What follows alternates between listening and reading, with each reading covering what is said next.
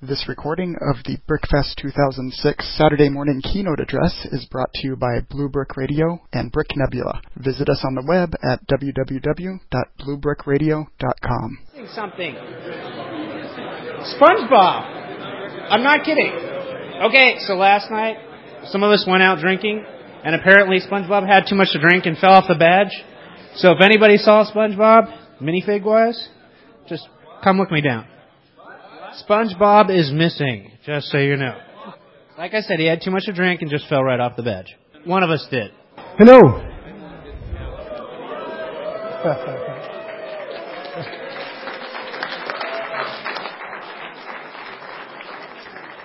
I'm very extremely pleased to be here this year as I was last year and the year before. And uh, this year we are in the area of 30 people from, from the Lego group attending.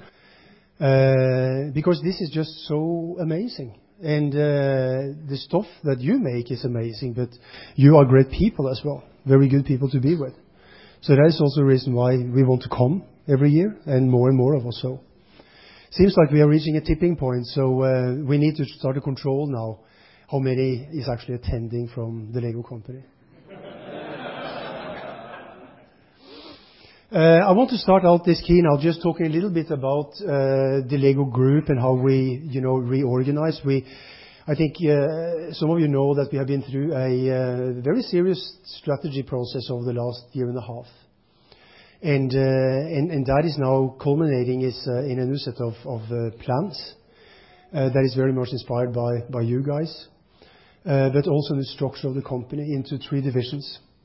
Operations that do all the manufacturing and IT and stuff like that. Then we have two market-oriented divisions. Uh, one we call Markets and Products, and one we call Community Education Direct. Uh, markets and Products uh, is responsible for, you know, the product development at large, and also the selling through the traditional channels, the retailers. That is by far the biggest of the two market divisions. The other one, Community Education Direct, uh, was formed uh, to work very closely with consumers and sell direct to consumers. So It's very much about the community. Uh, not that we will only kind of work with the community in that division.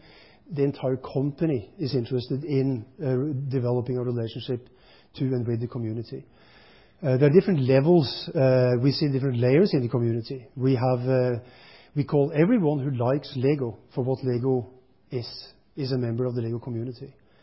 But then There are people who are extraordinary talented and fantastic that we say that these are what we call lead users. These are the people that we go to for both for inspiration but also for collaboration projects. So um, It's a lot of different layers in that community. Um, community Education Direct, that's where my group sits now, the Community Development Group, but also direct to consumer. That consists of uh, Shop at Home and Brand Retail. Uh, that now is kind of one entity. Uh, Lego Education is there. Business Development and Lego.com is there. Partnerships and Alliances, and Consumer Service. So That is the groups that makes up the new division, Community Education Direct. The Lego Group is doing well.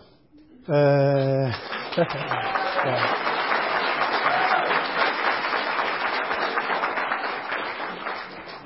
if this had been two years ago, I probably couldn't have stated the same thing. Uh, this is um, uh, from the first half statement that was, I think, released last week.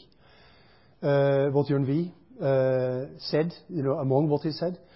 Fine results still focus on our ability to be profitable. Um, so Profitability before growth. and uh, We are continue to focus and refocusing on classic Lego products.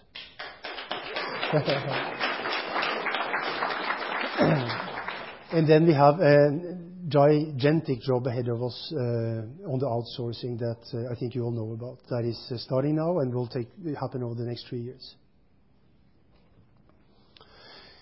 I just brought this one because it's my favorite among this year. Uh, I built it with my daughter, and it's just amazing to build. It looks fantastic, and, and so on. But there are many, many more, you know, locally this year, which I, I hope and think you will agree with me. Then I have a little announcement. Uh, there has been a couple of leaks, but I hope that you haven't seen them. it's it's another exclusive from uh, Lego Direct to Consumer. Are you very, very excited now?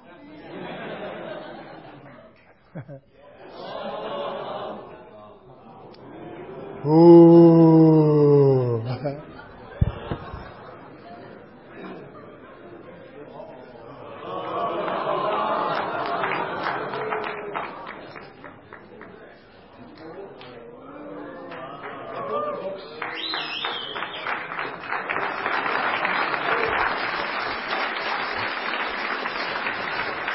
I'll have it uh, unpacked. This is the first, it's the only set in the U.S. I brought it over. Uh, it will be uh, released at uh, Shop at Home uh, next week, on Friday next week. No, it will actually be up, but you can actually get it ordered from Friday next week. We take back orders. Uh, this set here, I'll give it to Joe so he can include this among the awards tonight.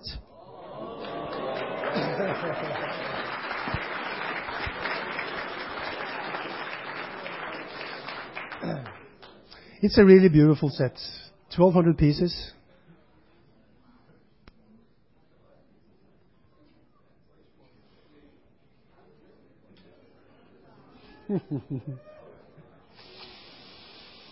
okay, this uh, this slide here uh, must be have been made by a very talented person, but uh, I I did it. I think it's four years ago when I was working very closely with, you know, uh, Brad Justice and Jake McKee and in Lego Direct in the old days. And, this was basically our, you know, ambition. We said, okay, we have uh, the Lego community out there. We have the company. We are basically both uh, people in the company and the community part of, the same. Uh, I think we share destiny. Uh, what our ambition was was to break down the walls between the company and the community, and to start uh, projects between us, do things together. You can't hear me? Can you turn up the volume, or do I need to put it closer to my mouth, maybe?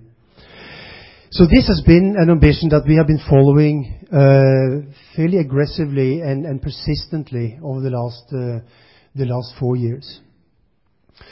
Uh, I brought some examples. You probably heard about this. Um, uh, it was presented last year, the Millyard project up in New Hampshire, where Lego fans from NELUG and uh, Lego Master Builders are working side by side in creating a totally amazing layout. Uh, it will be officially opened uh, in the fall, I think, in around November. and It will probably attract people all the way from, you know, from Boston and around because it's I think it's the biggest biggest Lego display, permanent Lego display outside of Legoland that uh, exists in this country. One of the people in LUGNET, uh, no, NELUG, Jamie, he he wanted to work for the Lego company. and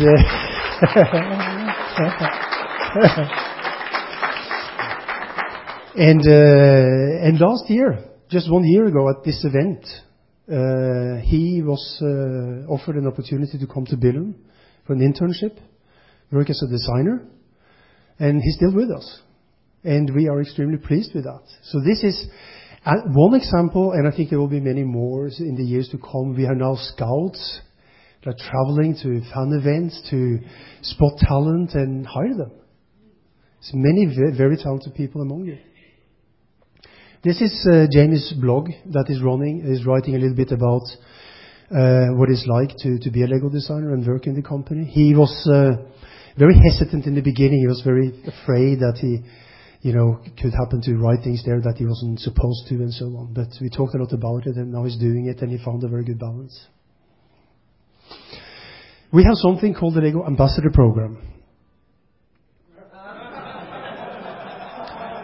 and uh, and uh, I'm reading LUGNET and I'm seeing the different websites. We are following discussions, and we, we know perfectly well. I think the ambassador program is great. It's great for us. I think it's great for you as well. But what tend to happen, uh, that was maybe slightly segregated, but what tends to happen is that when people become an ambassador because of we put a lot of NDAs on them because we involve them in projects, they disappear from the community. So, um, so that I think that lower, you know, version of the ambassador logo is, supposed to tell us that that um, it's great with ambassadors, but if if you take the, great, the greatest people in the community, you turn them into ambassadors, and then because of the NDAs, they cannot participate in the community anymore. Then what's the purpose? So, um, so this is certainly something that, that we know of. We're working on this, and we are developing, keep developing the ambassador program. The ma- major purpose of the ambassador program needs to be that they are like our, you know, eyes and ears in the community in a lot of geographic locations, so that we know everything that we should know about what is going on out there. I have a uh, video or a, you know, a um, uh, um, piece. It's not a video kind of, it's a show that um, we asked the Lego ambassadors to. Just a second, just need to open this one. We asked the ambassadors to get back to us with uh, a little presentation of what they do and what are the biggest opportunities and threats facing the Lego company in the coming years. Uh, this video was produced uh, by the um, ambassadors for the Lego leadership team meeting that took place in Berlin in May this year. The Lego leadership team is the top 35 executives in the Lego company globally. Um, it was shown there, and then uh, later on, it was also shown to the to the board of directors, which was very, very excited. and Kjeld requested a personal copy of it. Uh, I want to show it to you because uh, this is uh, some of the feeds that we get from the ambassadors, so that you know uh, that we get them and we uh, we deal with them we cannot, you know, uh, fulfill any wish, but we are certainly aware of the priorities. These colorful bricks may be intended mainly for children, but a growing legion of adults have rediscovered childhood joys of building. As a rule, adult fans are talented, wise, good looking, smart, and just basically all around sexy people. We're professional and articulate, and we never, ever embarrass ourselves. We have our own special lexicon, from schleim to burp, bley to MOC and even our own special place for the less socially adept fans to voice their sometimes strident opinions. We also tend to congregate into different themes, like space, trains, town, castle, robotics, Star Wars, and so on. There is some rivalry between themes, but it's good natured and all in fun. At least, that's our story, and we're sticking to it. We're builders, collectors, tinkerers, and inventors. As different as we are, the Lego brick binds us together and is the glue that has brought out the creativity in us all except that we don't actually use glue. That's a no-no. Some few lucky members of the adult community have been invited to become LEGO ambassadors. We are ordinary fans who've become involved with several projects within LEGO, including helping with product lines like Space and Castle. We're all under non-disclosure agreements, so we won't go around to our friends saying, Neener, Neener, I know something you don't know. One vital ambassador task is for us to act as liaisons between the various adult fan groups and the LEGO company. We monitor the opinions and needs of those groups and try to filter findings back to LEGO.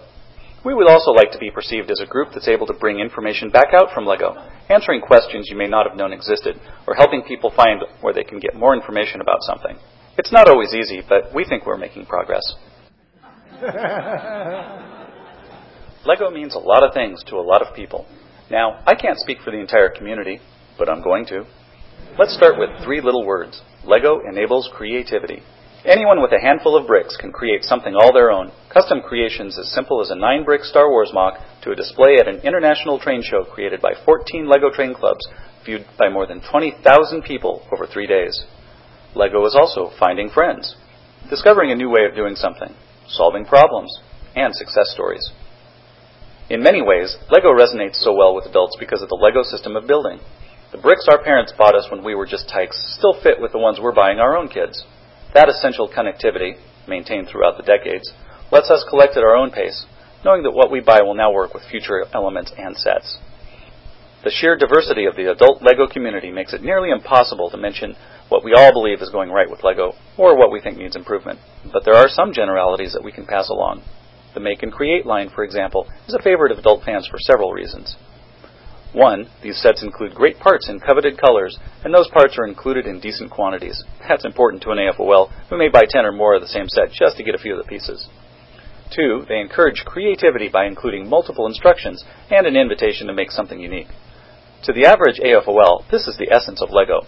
Provide the tools, step back, and watch things grow from there. There are many opportunities AFOLs see for LEGO in the next few years. We've used a highly unscientific method to document some. we asked around. The first opportunity we AFOLs see for LEGO is a la carte element purchases and bulk brick fulfillment. The opportunity to buy parts they need at a reasonable price point is arguably the most important improvement to an AFOL's LEGO buying experience. LEGO Factory is seen as a tremendous step toward that goal. The second opportunity is LEGO equals quality brand campaign. As fans, we take it as a given that LEGO manufactures a superior brick. But we're not the only ones cruising the toy aisle. Aunt Marge may not know that LEGO quality is superior to those cheaper brands hogging the shelves, so she buys brand M for little Timmy's birthday and saves a couple of bucks. Had she known that LEGO bricks would far outlast those of brand M, or that the elements from a LEGO Batman set would fit together with many of the bricks LEGO has produced over the last half century, she very well might have spent a little more for the better brand. Opportunity number three letting core fans and consumers help shape LEGO's product lines and its future. LEGO Factory is a great way to get people involved. The recent Mindstorms NXT project, as well as train groups working on hobby trains and ambassadors working with castle and space groups, are already having tangible benefits. We hope that LEGO chooses to embrace these opportunities to help combat the threats we see facing the company over the next several years. Threat number one encroachment of market share by lesser quality brands. LEGO's comparatively high prices make it a luxury item when consumers can buy something cheaper. Threat number two, a perception of decreased quality. If AFOLs think their beloved brand is no better than the competition, the current 100% LEGO mentality is likely to dissipate. Threat number three, discontinuing core product lines. 9 volt trains is the current hot topic, and there is much angst in the community, not just from train clubs. We understand business decisions, but we also know how many intangible benefits come from the train line. The 2005 National Model Railroaders Association show was a massive hit. Tens of thousands of dollars of Lego were used constructing the huge display. Take away trains, and those extra bricks may never have been purchased. In the years since the Ambassador program was formed, we feel there have been many improvements in communication between LEGO and fans. It's very encouraging. Thank you for the opportunity to present this little slideshow. We hope you found it informative and maybe just a little amusing.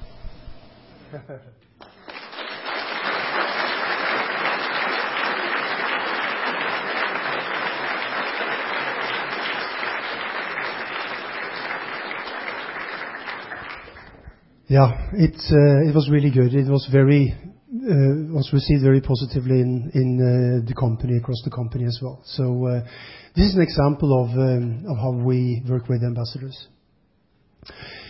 There is another program, the LEGO Certified Professionals program. There are currently four people, Robin and Dan and Nathan and um, and Sean, who are completely amazing. They do great stuff, and uh, we are extremely pleased with that relationship. Um, very different from the Ambassador Program. The Ambassador Program is a program um, that is about you know communication and uh, so on. The Certified Professionals program is a more a business program. We have a business agreement with each of them. What we are planning to do in the coming years is that we want to develop the uh, Certified Professionals program into more different tiers. Because we want uh, to be able to work with many, many more fans that have very different interests and capabilities that we can use and work with them as what we call lead users. This is something that won't happen instantly, but I hope uh, you will start to see how this is starting to evolve in 2007. This is a couple of examples. Uh, Nathan's uh, LEGO PC has, I think, traveled the world in a lot of different magazines. Uh, we saw it in Scandinavia. It's been all over the place. Um, this is Jean's website, showing, among others, a little picture from FAO Schwarz, where all the four certified professionals worked with Lego people to set up the Lego exhibit at FAO Schwarz in New York. So there is a lot of amazing things uh, going on out there. We also have LegoFan. LegoFan has been dead for, I think, for a number of months uh, because of some a lot of issues that basically crashed together at the same time. Lego LegoFan is up and running again. Uh, and as I think most of you know, um, we have, there is a company called um Brickportal, Inc., Uh, registered in Delaware, that is a not-for-profit organization who owns and runs uh, LegoFan. Uh, I think it's like eight people on the board, and one of them is a Lego representative. So Lego won't have any majority vote, but we have a say, and we work closely with the people behind behind LegoFan. And this, I think this website will continue to develop over the coming months. Uh, Kelly McKernan is the one who is the president now of Brickportal and is responsible for uh, LegoFan, together with a lot of uh, of other people as well. Brickjournal.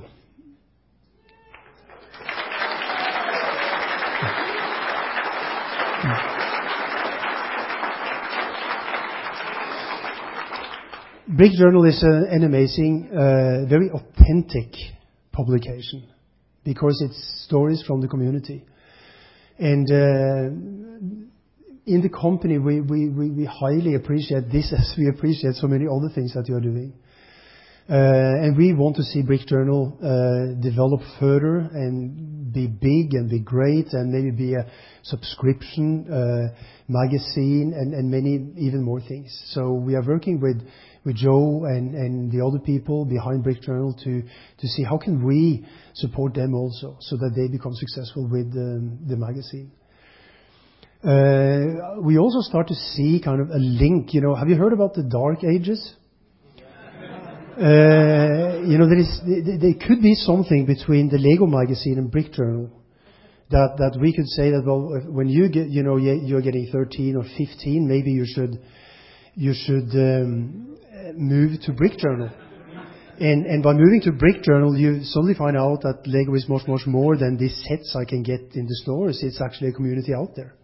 It's people I can connect to. I can get inspiration from all the beautiful MOCs out there. So that is something we are also, you know, thinking about, basically binding, you know, the Lego Club and and, and Brick Journal together in a way that also works for the Brick Journal people.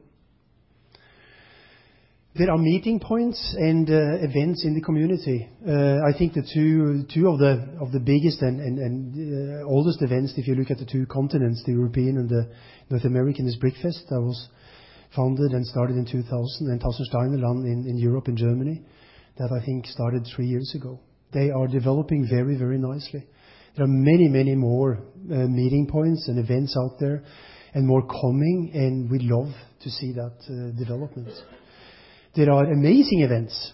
Uh, this is one, I think, one of the kind of biggest, most enormously ambitious initiative that uh, ILTCO took, uh, you know, with the National American Model Train Show. And uh, this was like, the, this, is, this picture is from last year. They did it again this year. There was 14 Lego train clubs from all over the country getting together and pulling off an enormous display. 20,000 people sawing it, and they had to they put the display to the back of the building. This is all about model trains. To the back of the building because it was the most popular. So they wanted all the people to go through the entire building to come to the Lego display. Uh, there is something we started last year, we call it Window to the Community, and this is a little window in our brand stores. Uh, I don't know if you noticed, uh, in the brand store here, uh, at Tysons Corner, there is a window as well, that is basically operated by WAMALUG. They maintain it. They come and put in new models, you know, according to the season of the year and stuff like that. And we want to have this in every brand store.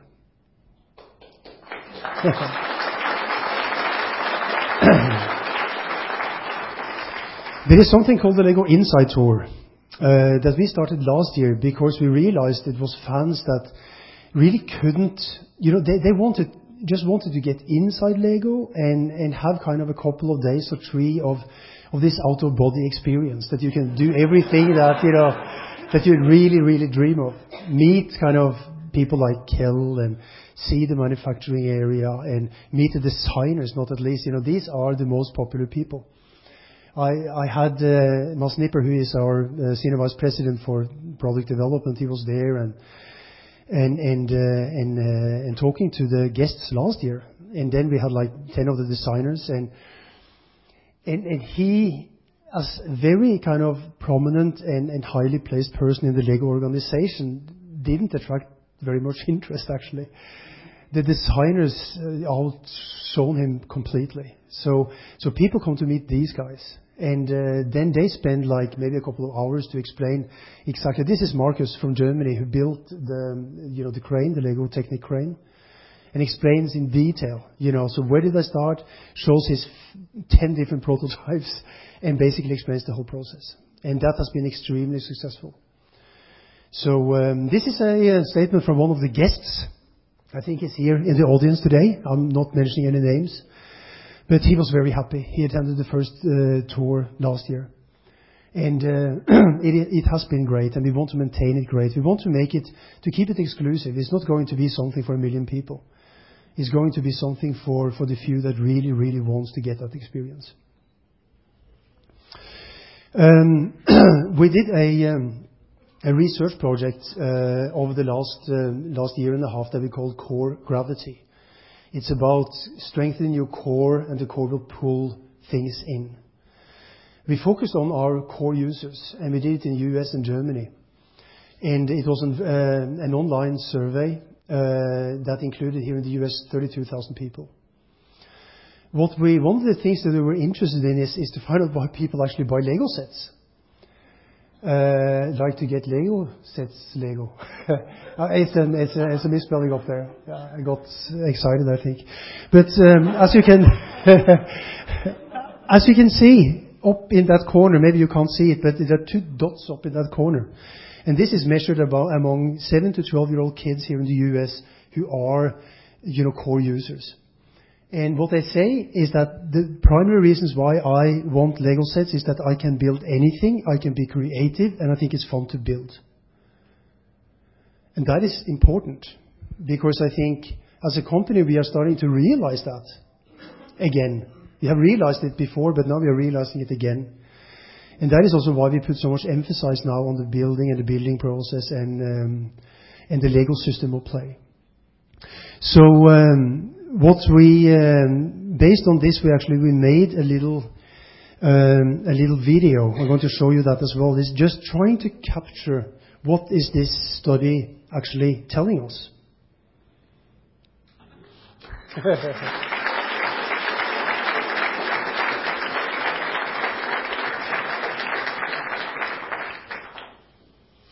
and uh, actually, what we found was that the kids um, are telling us very much the same things that, that you are telling us. And, um, and, and that is reassuring in a way. and it's, it's very good.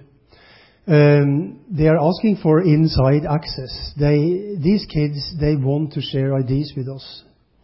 They want to help us, you know, make better products. Uh, exactly the same things that you also want. So that's why um, we certainly want to, you know, to work with you know, both the, adults part of the community as well as the, as the kids. And we are focusing on our uh, core users. Yun Mi Antorini, uh, she is a PhD student at Copenhagen Business School and she has been mingling with the community for the last couple of years as part of developing her PhD. That is about brand communities.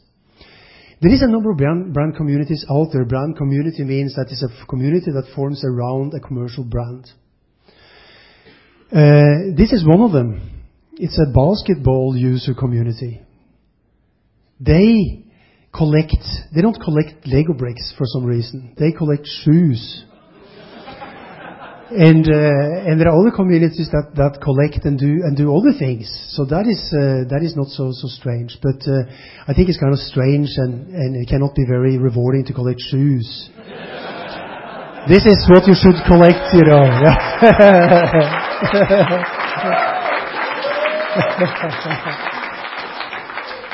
yeah, this is this is meaningful.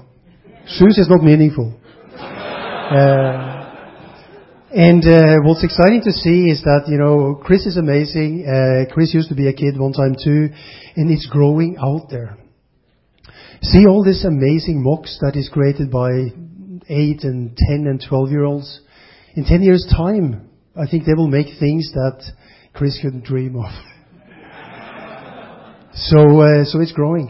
Uh, the Lego Club, uh, two million kids out there uh, who create MOCs uh, all the time. This is uh, an interesting way of seeing it as well.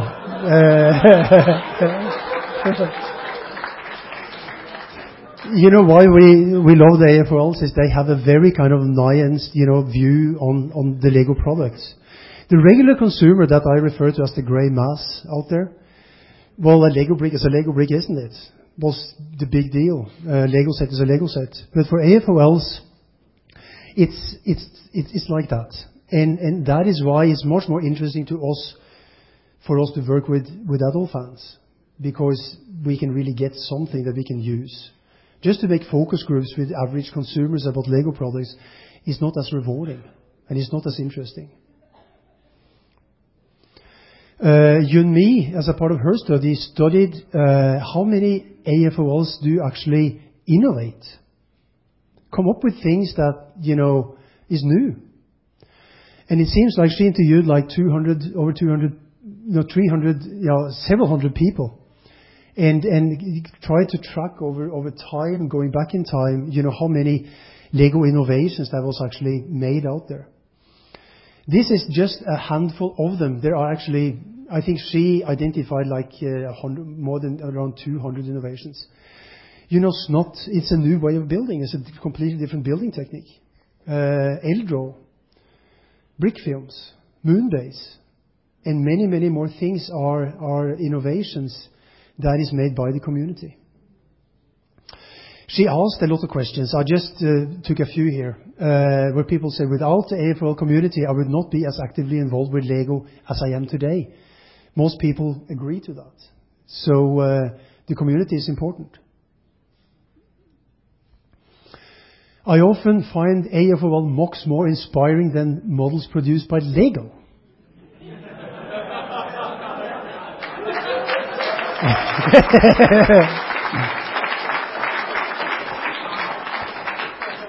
I don't know. They're probably trying to tell us something. Yeah. And this one here. In the future, I expect to propose ideas to the Lego group. And look at all the guys who strongly disagree. They're not going to propose ideas to the Lego group. We don't like that. You should share with us because it's the only way you can actually make it happen big scale. We want to work with you. This is the first. Uh, yeah.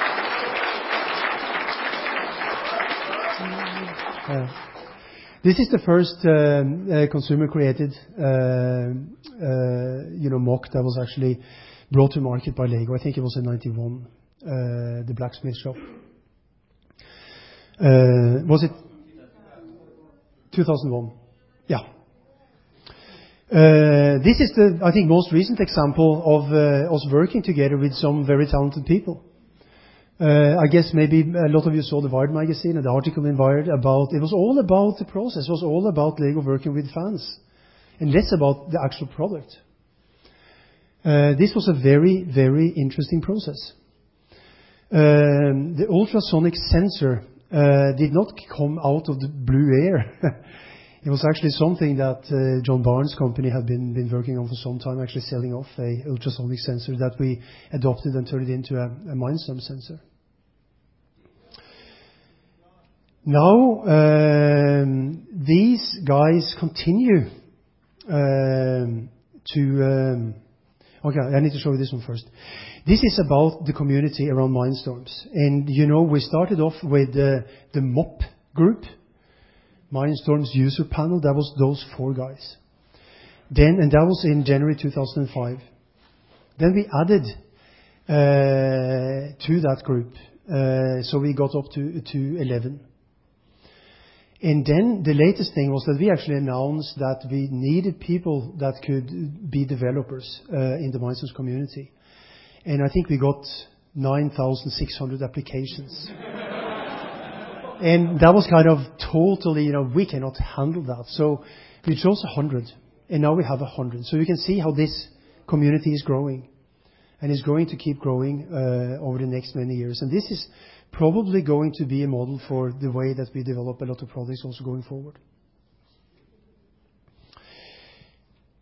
Um, uh, evolution of consumer involvement. You know, just if you go like five or seven years back, the only thing we did in the company, we made stuff that we marketed to consumers. It was a one-way street. Uh, then we started to say, "Okay, these guys out there, they're actually doing great things. They're talking about Lego, they're pulling off events." And then we started to talk about marketing with consumers. You know, they help us sell the products. Uh, this you can also call, you know, consumer co-marketing. Then the next level, you can call consumer co-development. Working with consumers to actually develop new products. And then the ultimate level is uh, uh, where you can say consumers take over, and they just develop.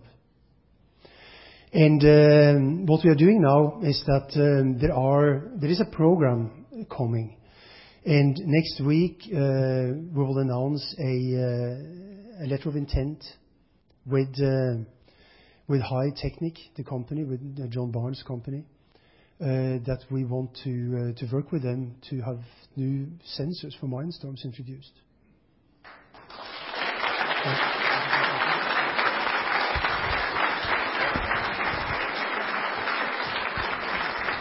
Hello. Well, uh, last year. Louder? It is me. Uh, you know, last year was my first Brickfest, and it was really, really cool to come here. And there was these four guys. Uh, it was uh, Ralph, Steve, David, and John that didn't really wanna talk to me or Søren. They were like, "Oh, yeah, okay. I'm not gonna talk to him." It was basically because we were doing this secret project. We had them up, and we had our first meeting. It was kind of our board meeting in the hotel. It was really cool. And since then, the last year, we kind of uh, worked on different initiatives. And together with uh, John and Steve Barker, his partner, we have been looking at, you know, how can we make some of this more accessible for broader masses, you know, for consumers? Because not that many that finds out that, okay, I can find the website with high tech and, ah, they have some sensors. So basically, we're really proud to, you know, a year after we kind of shied away from each other to announce that, uh, we are gonna collaborate, as uh, uh, Tormod said, uh, to allow Hi-Tech to develop sensors, to be used together with MindStorms NXT. And they will be, um, you could say, certified sensors, and we will sell them through Shop at Home, and Hi-Tech will be able to sell them globally.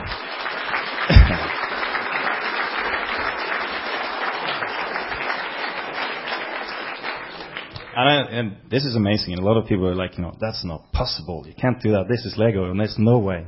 So it's like, you know, it's possible. If it's possible to go to the moon, you know, at least we believe so, then this should be an easy task. And you can say it marks a new era. This is. We're viewing this as a kind of pilot program for us to learn and for also the community to learn, because this is very different. So it is a pilot program that kind of marks a new era for us in collaborating together with the community. So very happy to announce this.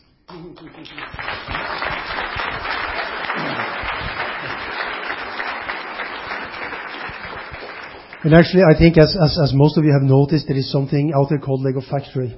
And the purpose of Lego Factory is to empower consumers to develop and publish their own designs and purchase their own designs. Lego Factory is in its, what's it called? It's in its very beginning. Uh, this will develop uh, very much over the coming years, and is all about working, you know, with consumers and encourage and enable consumers to publish their own designs. Trains. We have also worked with uh, we have also worked with uh with consumers on trains, and the Santa Fe cars was developed by James Mathis some years ago. Um, what's happened, I think now around two years ago, was that it was made a decision in the company that we need to take the train line down in age, integrate it with Lego City, take it down in age, take out cost, uh, to make it more affordable for kids five years and up. This was to make us able to compete better in that uh, play train market, especially in Europe and Germany. And, um, you know, when for Jake and myself, you know, the alarm bells kind of went off because, well, this may not be the best thing to do if you think about our adult hobbyists and the way that they use trains. Maybe they won't be so excited about battery-powered trains and stuff like that. So uh, so we started the project. We invited uh, some of our friends from ILTCO, four people. Uh, we formed a group we call the Signal Group. This is like a year and a half ago. And started a discussion with them about, okay, so what do you think? And we got some some very clear feedback. Uh, and uh, and we started to work on it. Uh, it's a little bit complicated of a lot of different reasons. The equipment we had to, you know, to actually make the, you know, the the metal rails and stuff like that was very expensive. It was worn out, stuff like that. Um, um, So what we started to see, what started to emerge to us is that maybe trains in the future need to be two things. We need to have one system that really appeals to younger kids, you know, to five-year-olds and up, because they play differently with trains than what adult fans do, because they want to run around and have remote controls and stuff like that. That's not what you do in here. Uh then maybe there is another direction that we could call, if the first one is a play train, then the second one may be a hobby train. The hobby train is more starting, you know, working on the premises of the train hobby, that you have hobby train manufacturers, but just using Lego materials. And this is kind of the track we are at right now, and we have a group of people that we work with on that. We have absolutely not solved all the problems, and we cannot announce that this is what we are doing, but you just need to know we are working on it. The first attempt to partly address this whole 9-volt thing and also uh, the co-creation and working with lead users is something that we have been working on for some months now with some people. And uh, it's looking great. So we I don't know, Pål, do we want to tell more about this now or? Yeah. We'll tell more. We won't wait a year. I would like to invite uh, Pierre Normandin, you know, coming from Canada, to join us as well.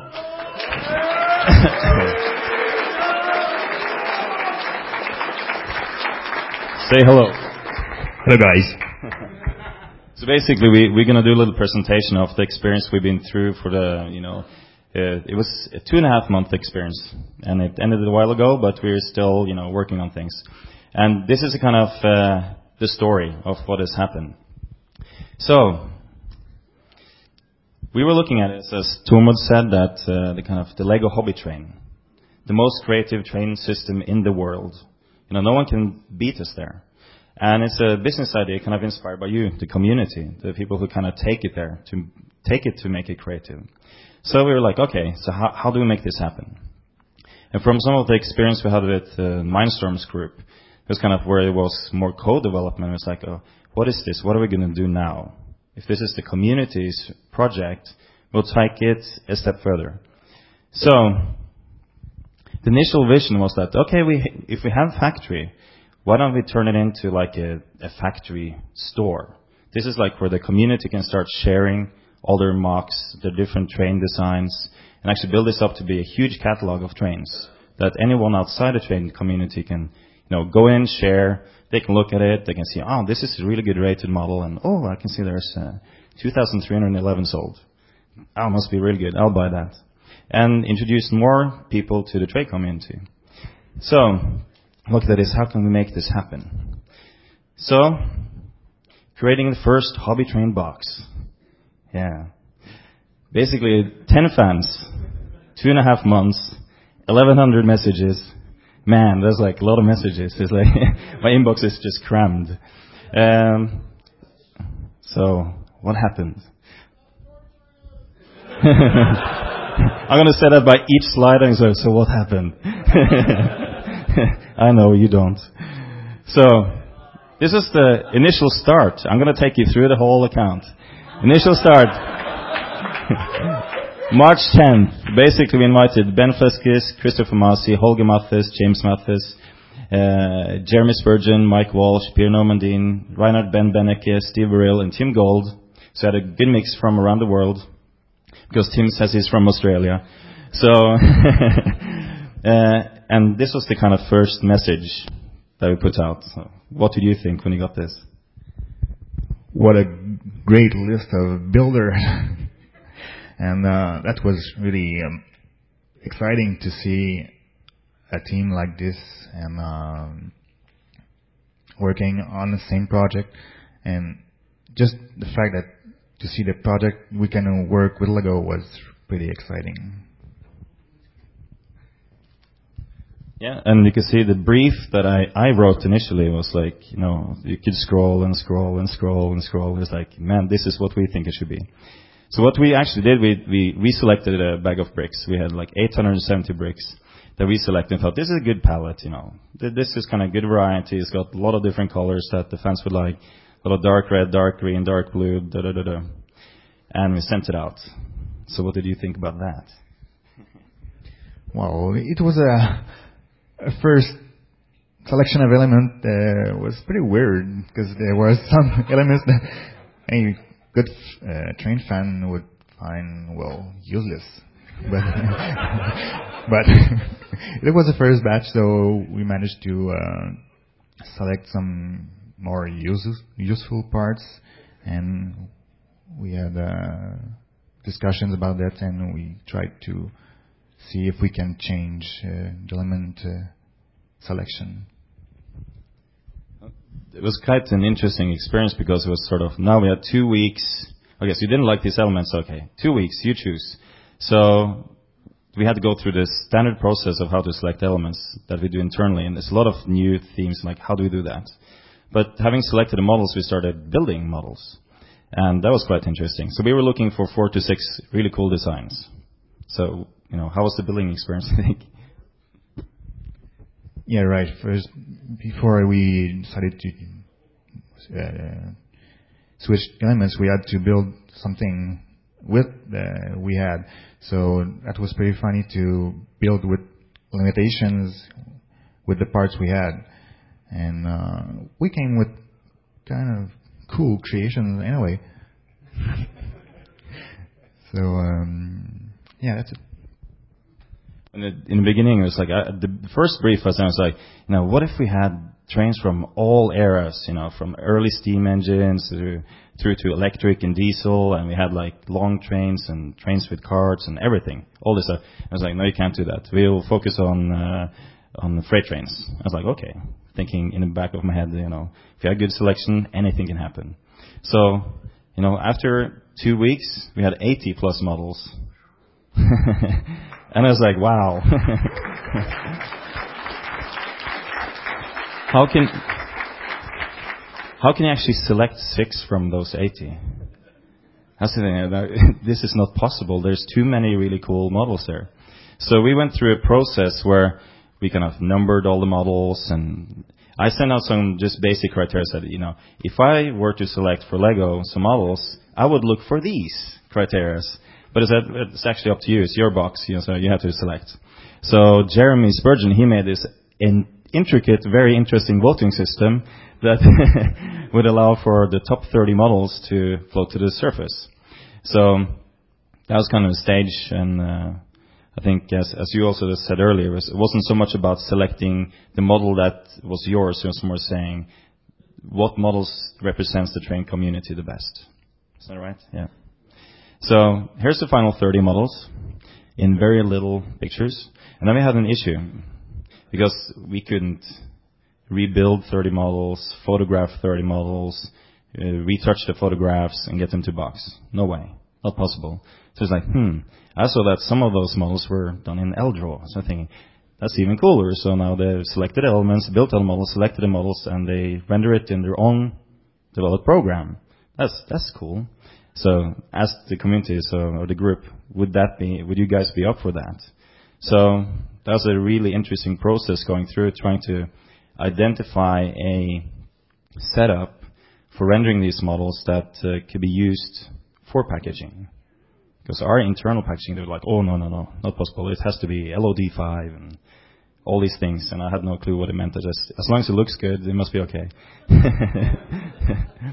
so we went through this whole process, and actually it was the longest process because this, is nothing anyone had done before. But trying to figure out, you know, how do we get all this perfect? And the final result was kind of this style, which we looked at as kind of finding a style that was more, you know, didn't look so much as a toy, but had a little bit more of a kind of classic train. It represents the kind of train model in itself. Very clean, very basic. So finally, here's just an account of all the 30 models. Tr- enter speed. so silence.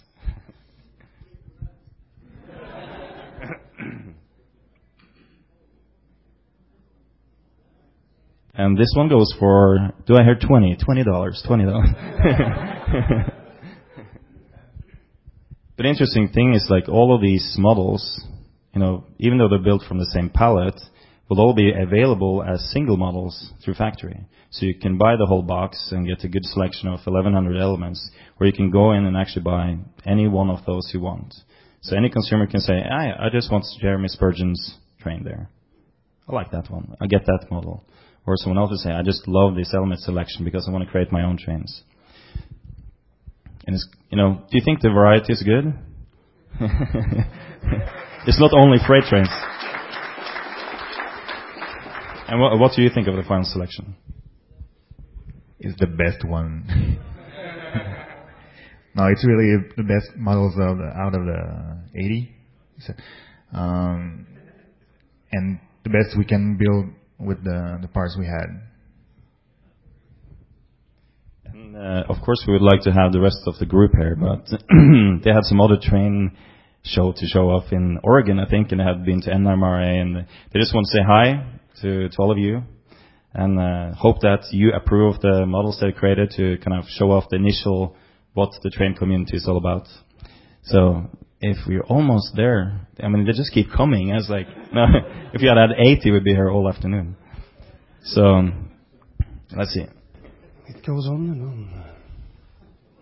Does it rewind and start over again, Paul, or? Okay, that was the last one. So.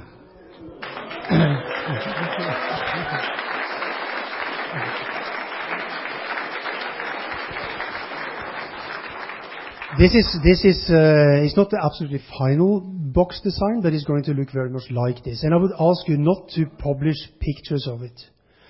We uh, plan to launch it on um, uh, in March next year.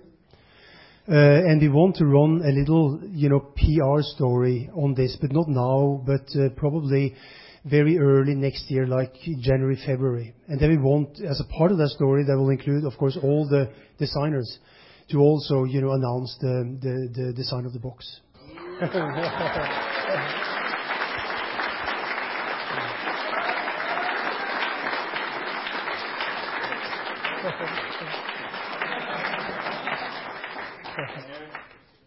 selection of them. Can we auction that up? oh boy, oh boy. Great. Uh, thank you. That was what I have.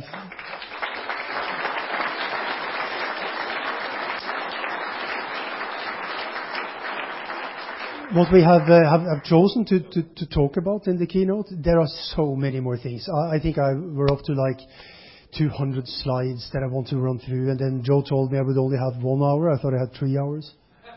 But, uh, but so I had to, to cut, cut down a little bit. But um, there was a woman over there, and she, she asked me to come over and said, "Who are you? Why don't you tell us who you are?" And of course, I, sh- I should do that. Uh, my name is Tormod Askildsen. I'm uh, uh, responsible for the community group in the Lego company. And uh, I've been following that group, uh, you know, been heading up that group, the whole community concept for a number of years. And uh, I'm extremely happy with what I do, and more so every week, actually. We are many people here from the company. Paul is our director uh uh of creative director in business development in Community Education Direct. So he's the one who has been running a lot of these projects and will be also managing them going forward. Then we also brought Jørgen Vig Knudstorp, our CEO.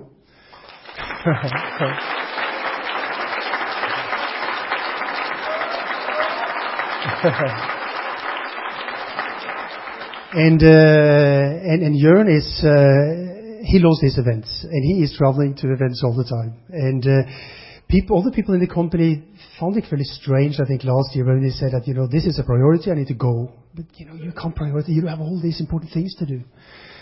It's important, and he keeps coming. He was at Pasulsteinland in Berlin last week, where Kjeld was also there, and now he's here. And uh, I think Jørgen is doing it because he thinks the community is important.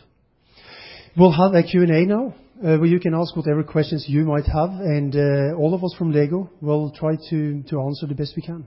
Hi, my name is Phil LaFleur. What the uh the fact the LEGO factory idea is so awesome. And um my son is 17 and still not in his dark ages. He still plays with Legos and Lego, sorry.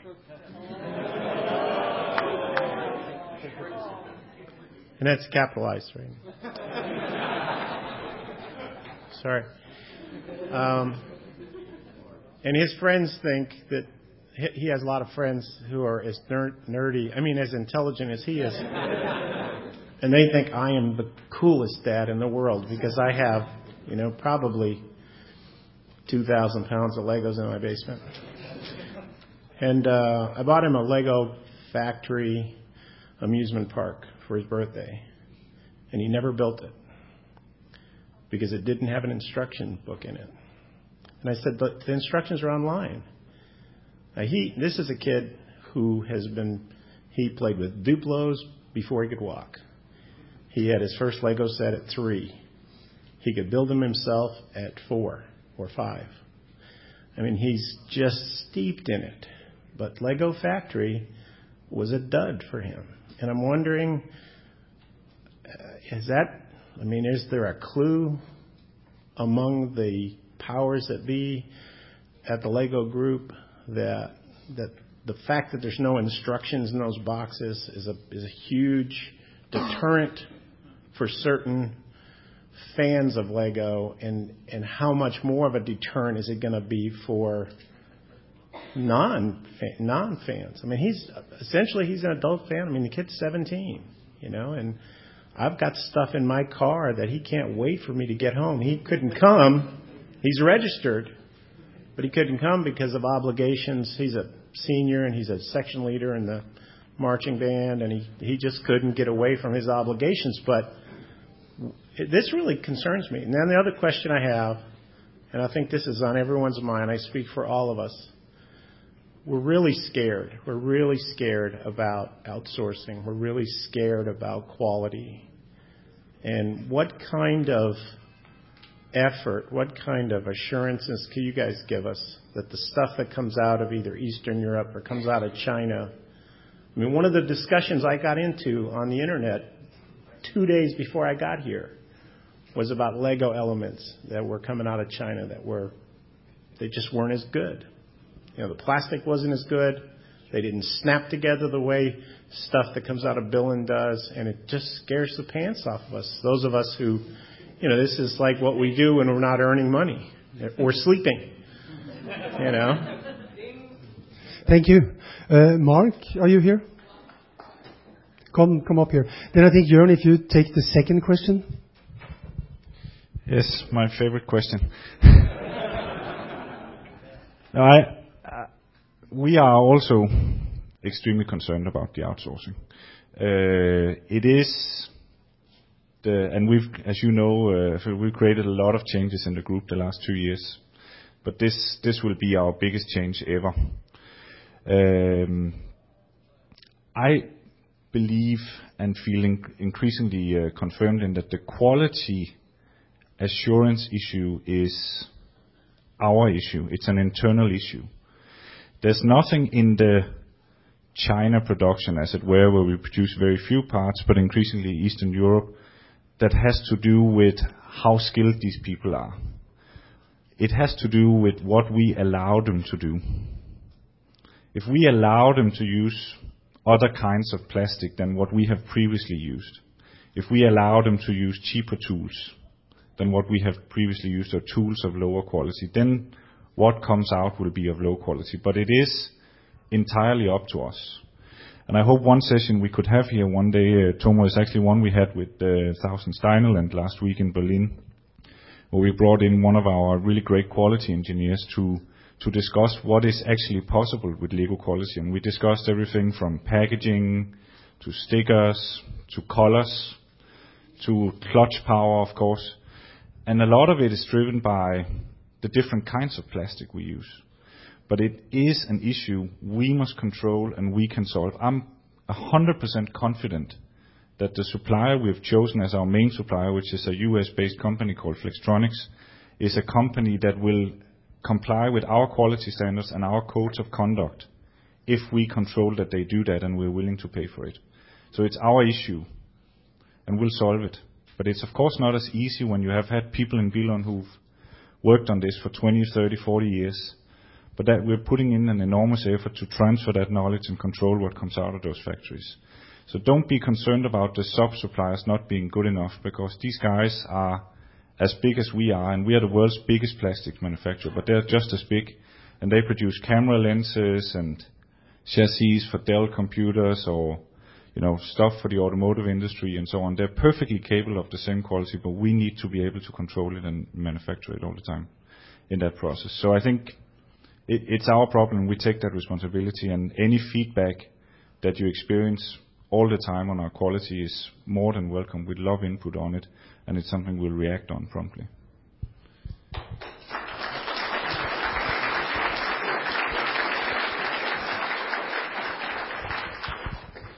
The Lego factory question.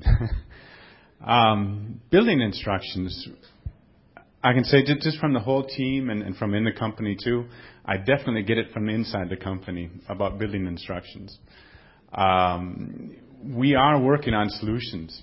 That's what we call um, Lego factory exclusive boxes that we'll be making uh, to come with a decision or to come with a solution to build or have the automatic capability of making billion instructions. I know LDraw Group, I know there's a lot of them that are around here. You know, they have solutions. We'll be developing even better solutions together. Um, you know, it is about this of trying to evolve this software because it's software for you guys to develop with us. This factory is your factory. It's not ours. This is a platform for you. And we know it's a demand to build building instructions. We want smaller children to build Lego factory boxes. We want the adults to like that the children can build the Lego factory boxes. And um, so it is a solution. When it's going to come, I would say you'll see an iteration coming soon. We are planning on launching a 2.0 version of LDD in March of next year, and the building instruction capability there will be much better than what we have. And um, so there will be an improvement, and hopefully we'll be able to start printing the building instructions automatically into the boxes, which will help very much. Okay?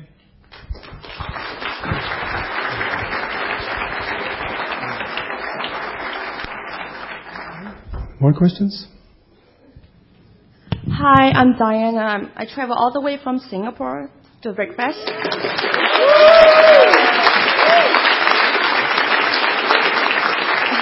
Thank you. Okay. Apparently, um, I don't really represent the whole Asia community, but I'm part of the, like, I don't know who else is from Asia in this BrickFest, but it's really a concern for the fans in Asia. We don't felt the uh, the reach out to us as much as I can felt in U.S.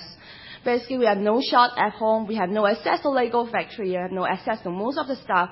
A lot of the sets we we couldn't get, like SpongeBob, Avatar, many of the train sets. No, it's just not available to us. And Batman got can only reach us like next year, early next year, and it's a lot of concerns and the price. Okay, of course the pricing is not as good here either. So and, and in terms of community, frankly speaking, uh, we don't we don't felt that the Lego office in the local country reach out to community as much as you guys do here. I, I felt that you guys are really fortunate. You, you got Lego reaching directly to you. We, we don't really get the kind of touch. And as, as much as we reach out to the legal office, the local legal office, they are more on the business-minded side. Uh, we feedback, we say um, we, we have no Pick a Brick in Singapore, and um, and we felt that how to get the element. So we end up buying many sets just to get that particular one element in multiple quantities, and we, and and and then got a lot of other quantities elements that we probably won't use that much. So it's really things like that. And um, well, of course, we do try to work with some of our local retail stalls to say that could you buy in a lot of the promo set, open them up, and then do a mini Pick a Brick? But the, the, the stuff will be like really limited. It's not like I was seriously amazed when I was at Tysons Corner. I, I actually went, wow!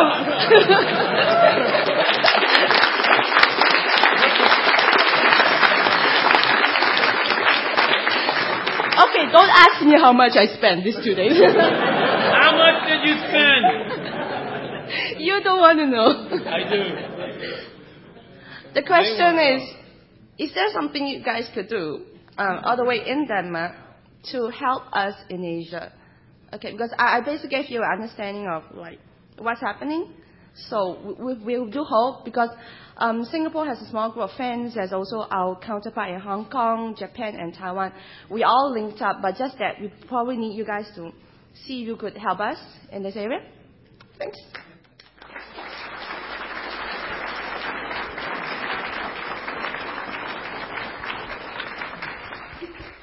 Thank you. I think that was extremely encouraging, and uh, you are not alone. In fact, there are uh, quite a few of you uh, in not only Asia, but other markets that are outside Western Europe and the U.S. Um, I would like to offer an invitation to you because I'll actually be visiting your Minister of Education on November 27 and 8 in Singapore. and I'd like to invite you to come join me and meet our subsidiary.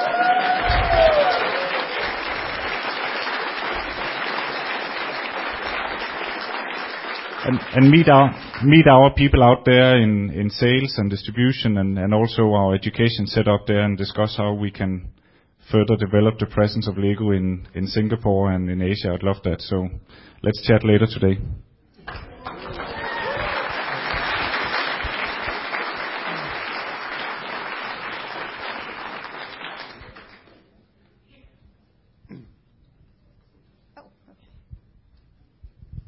Hi. Um, I have a question, but first, a couple of thank yous. Uh, thank you for being so involved in the education community. Um, thank you for creator sets. Thank you for being here. And um, this may sound uh, depressing, but thank you for not selling the company. Um, um, I know that.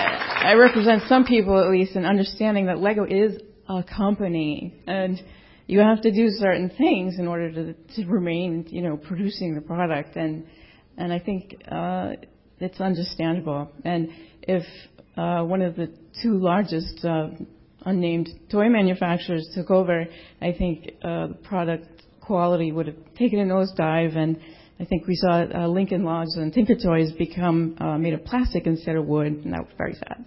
We don't, you know, want to see the, the quality go down. So we're glad that the company is doing things that it can to to uh, to remain in good shape financially. Anyway, uh, I had heard once a long time ago that the Lego brand, you know, red square, uh, was so recognizable to kids as a boy uh, symbol that it was very difficult for the Lego company to make products for girls. And Uh, I'm sorry to be asking this question like that we ask every year, but and it's always a girl asking it. But um, uh, I am adorned with with Clikits today, and um, but I was so impressed with the quality of that. I, I gotta say, I was really pessimistic, and then I tried it at one Brickfest and uh, in front of uh, Brad Justice, and, and totally had to eat my words because I, I was really impressed. Is there anything that we can do to help? Uh, I don't know, move the Lego brand into the young girls market, or or does Lego have any plans that you can share with us? Or I'm just curious about that subject in general.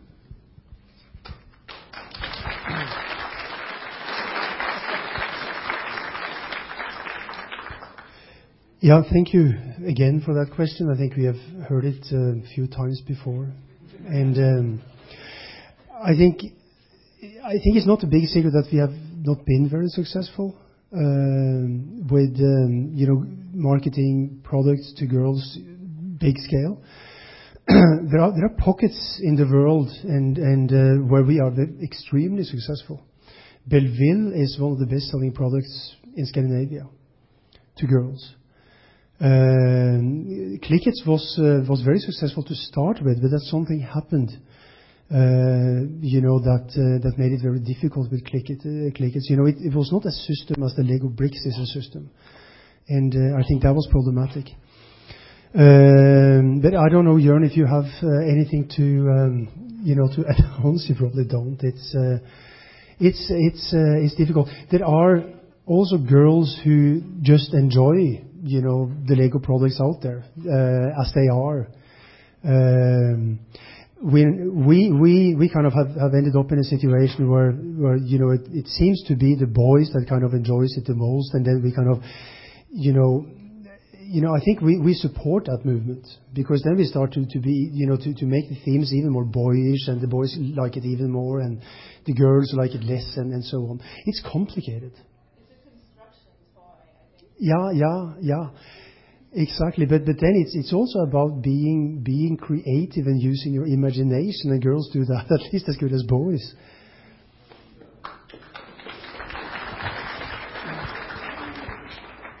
Yeah. I think to wrap that up, I mean, we'll we'll continue through our own channels to uh, to market Belville. We believe it's a great line. It's doing very well, as Tormod said. It's one of those lines who will actually be saved from a financial perspective through the outsourcing because the Belville line in itself carries uh, 360 elements that are unique to that line, which is what makes it fun because it has all these special parts. Uh, and doing something like that on such a small scale is simply incredibly, incredibly infeasible from a financial perspective in Denmark, where we probably have the highest manufacturing wage of anywhere in the world. So, you know, moving that and and of course, still looking to maintain the quality on that is gonna make us able to continue Belville, and that's gonna be our spearhead into that, and we'd love to see it grow, of course. It's incredibly hard in this country, uh, where, um, you know, girls the age of seven or eight want to be Britney Spears, and then when they reach the age of Britney Spears, they want to be something else. And then when they're 20 years older, they wanna go back. I don't know.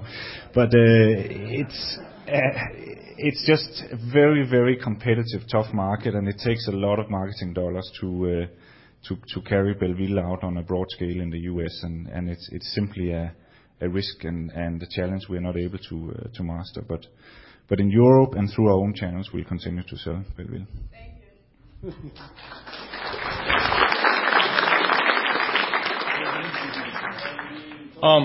you. One of the things that Quick last question. Okay. Yep. Right on. Um, one of the things that I love about uh, the new kind of interaction between the company and the fans is seeing the creative outputs that the company makes. For example, uh, Steve Witt, the community guy, he's brought a spaceship. It's a wonderful, amazing thing. So my my question uh, to you guys is is when will we see your MOCs? Like, when are you gonna bring some creations? We wanna see that.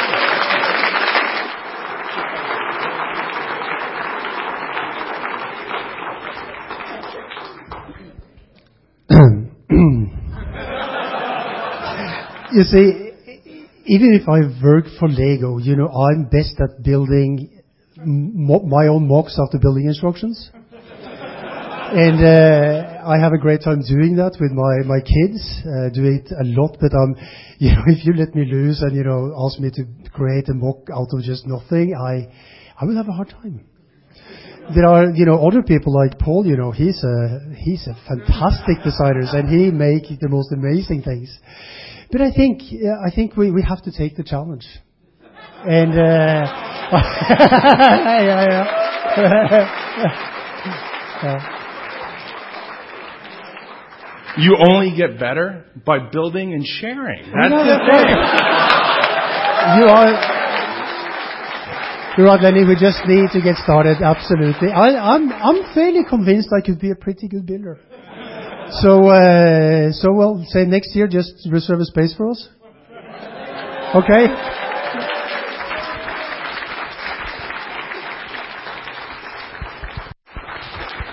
Wow. Lou? Okay. I have to do a quick thank you to these guys because basically what happened is I threw him the microphone and he, he took over. He did a good job. I'd like to thank all of you. I have to do some quick announcements because unfortunately since I threw the mic at him, I didn't think that we had announcements. That's usually how I run. Um, for those people who are wondering what happened to the lottery, the, the raffle tickets and all, which I know are a lot of people, we'll be doing those over uh, over the awards. We had meant to do them during this time, but unfortunately, we want to encourage that you have your raffle tickets at the award show because we could have given out numbers and everybody would just went, we didn't bring our tickets. Oops. That we want to make sure that doesn't happen. Uh, the other announcement is Speed Build uh, Scout meeting is uh, going to happen at 12 o'clock over at the bar back there. We have to figure out what we're doing. And so those people have signed up. Just meet over at the bar behind the bar over here. And uh, the last thing, you guys may have seen a form with that's yellow on the top about the inside tour. That's going to be announced Sunday. Thank you.